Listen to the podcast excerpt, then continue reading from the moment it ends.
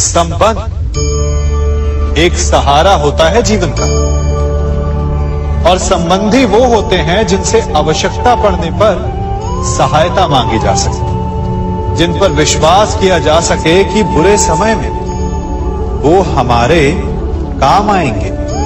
कभी ऐसा भी हुआ होगा कि आपके पास कोई सहायता मांगने आया, या ऐसा भी हो सकता है कि आप किसी के पास सहायता मांगने गए हैं। परंतु प्रश्न ये उठता है कि क्या केवल किसी के मंतव्य में उसकी सहायता इसीलिए कर देनी चाहिए क्योंकि वो आपका संबंधी है? अब आप कहेंगे कि ये कैसा प्रश्न हुआ। तनिक सोचिए, एक अस्त्र बनाने वाला जब अस्त्र बनाता है तो ये अस्त्र किसको देना है उसका अधिकार उसी के पास होता है। वो चाहे तो ये अस्त्र किसी को भी दे सकता है, वो एक सैनिक को भी दे सकता है या एक डाकू को भी, और यही अस्त्र दो भिन्न कार्य कर सकती। यदि डाकू के हाथों में आ गई तो उसका भय दिखाकर वो लोगों को लूटेगा, निरअपराधों का रक्त बहाएगा। सहायता करने वाले की भी अवस्था ऐसी ही होती है, इसलिए किसी की सहायता करने से पूर्व ये विचार कर लेना आवश्यक है कि किसे क्या, कब और कितनी सहायता देनी चाहिए कि उसका दुरुपयोग ना हो। यदि आपकी सहायता से कोई अधर्म हुआ तो उसके उत्तरदायी आप ही होंगे। जीवन में कई बार ऐसे अवसर आते हैं कि आप लोगों से मिलने जाते हैं और उनसे कुछ आकांक्षाएं भी रखते हैं, और कई बार जीवन में ऐसे अवसर भी आते हैं कि लोग आपसे मिलने आते हैं। इसलिए अतिथियों का सम्मान करने से पूर्व सदा कुछ बातों को स्मरण रखना आवश्यक होता है। यदि कोई आपके पास मिलने आता है तो उसके 3 कारण हो सकते हैं। पहला कारण होता है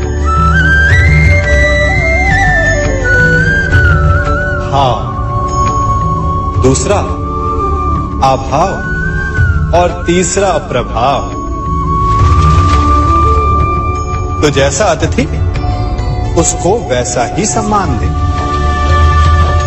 यदि आपके पास कोई भाव से आए तो उसे केवल आपका प्रेम चाहिए, आपका सानिध्य चाहिए, और यदि कोई अभाव में आया तो उसकी उतनी सहायता अवश्य करें जितना आप करने में सक्षम हो, परंतु इतनी अधिक भी ना करें कि वो उस सहायता का दुरुपयोग कर बैठे। और यदि कोई प्रभाव में आया तो स्वयं पर अभिमान ना करें, क्योंकि कभी ना कभी जीवन में आप भी भाव, अभाव और प्रभाव के चक्रव्यूह में फंस सकते हैं।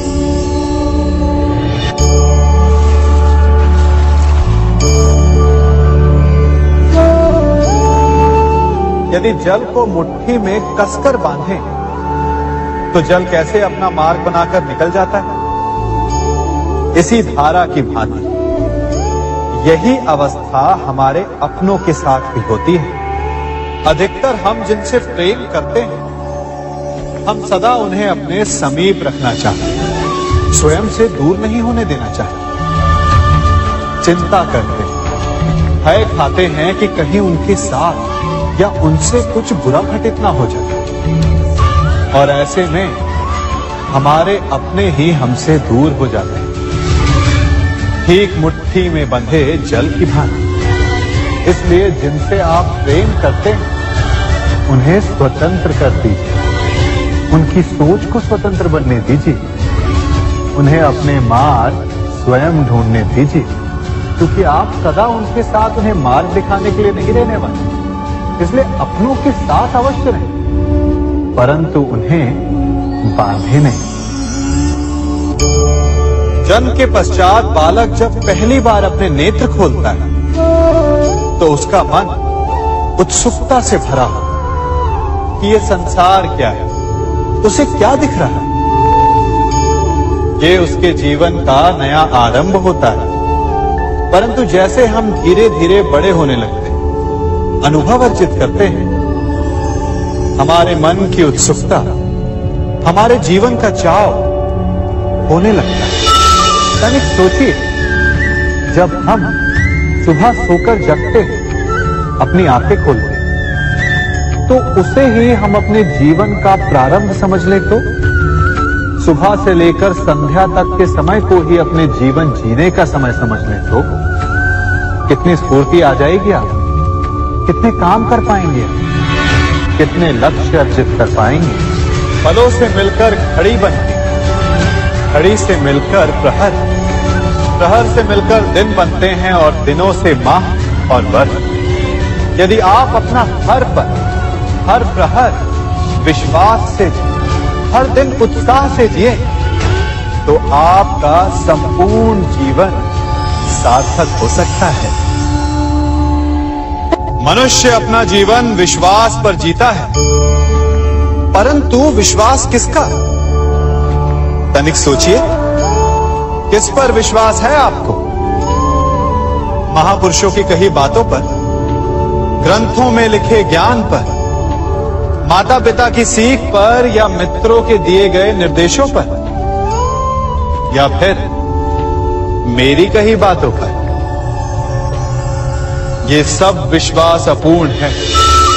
जब तक आपको स्वयं पर विश्वास ना हो, यदि विश्वास करना है तो पहले अविश्वास करने के विज्ञान को भी सीखना चाहिए। आप किसी की बातों पर विश्वास ना करें, आप अपने मन से पूछें, अपनी अंतरात्मा से प्रश्न करें और जो उत्तर मिलेगा वही सबसे उचित होगा।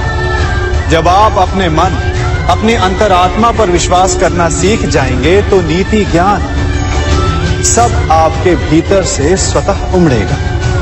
और यदि आप स्वयं पर ही विश्वास ना कर पाए तो धर्म ग्रंथों में लिखे श्लोक, महापुरुषों की वाणी, माता पिता की सीख या मित्रों का निर्देश कोई भी लाभ नहीं दे पाए। एक पिता होने के नाते आप अपनी संतान के लिए क्या करते हैं? उसके लिए बहुत सारी सुविधाएं जुटाते, बहुत सारा धन कमाते हैं ना? और क्या आपको ऐसा लगता है कि यही उचित है आपकी संतान के लिए? इस पंछी को देख रहे हैं, यह भी संतान को जन्म देता है, उन्हें पालता है, पोसता है, उड़ना सिखाता है और भोजन का प्रबंध भी करना सिखाता है। परंतु उनके बड़े हो जाने के बाद उनके लिए अलग से घोंसला नहीं बनाता। क्यों? क्योंकि यदि इसने संतान को सब कुछ करके दे दिया तो संतान क्या करेगी? वो अपनी संतान को तब तक भोजन कराता है जब तक उसकी संतान स्वयं भोजन का प्रबंध करने में सक्षम नहीं हो जाता। और उसका लाभ ये मिलता है कि उसी की भांति उसकी संतान आत्मनिर्भर बनती है। इसलिए अपनी संतान को उतनी ही सुविधाएं दें जितनी आवश्यक है। मोह को त्यागें। आपका उनसे मोह उन्हें कभी आत्मनिर्भर नहीं बनने देगा। अपनी संतान को कर्म करना सिखाइए। यदि आपके संतान कर्म करना सीख गए तो वो धन स्वयं कमा लेगी। और यदि वो आलसी, अकर्मण्य बन बैठे तो आपके संचित धन का भी नाश कर देगी। संसार में सबसे बड़ा संबंध कौन सा है?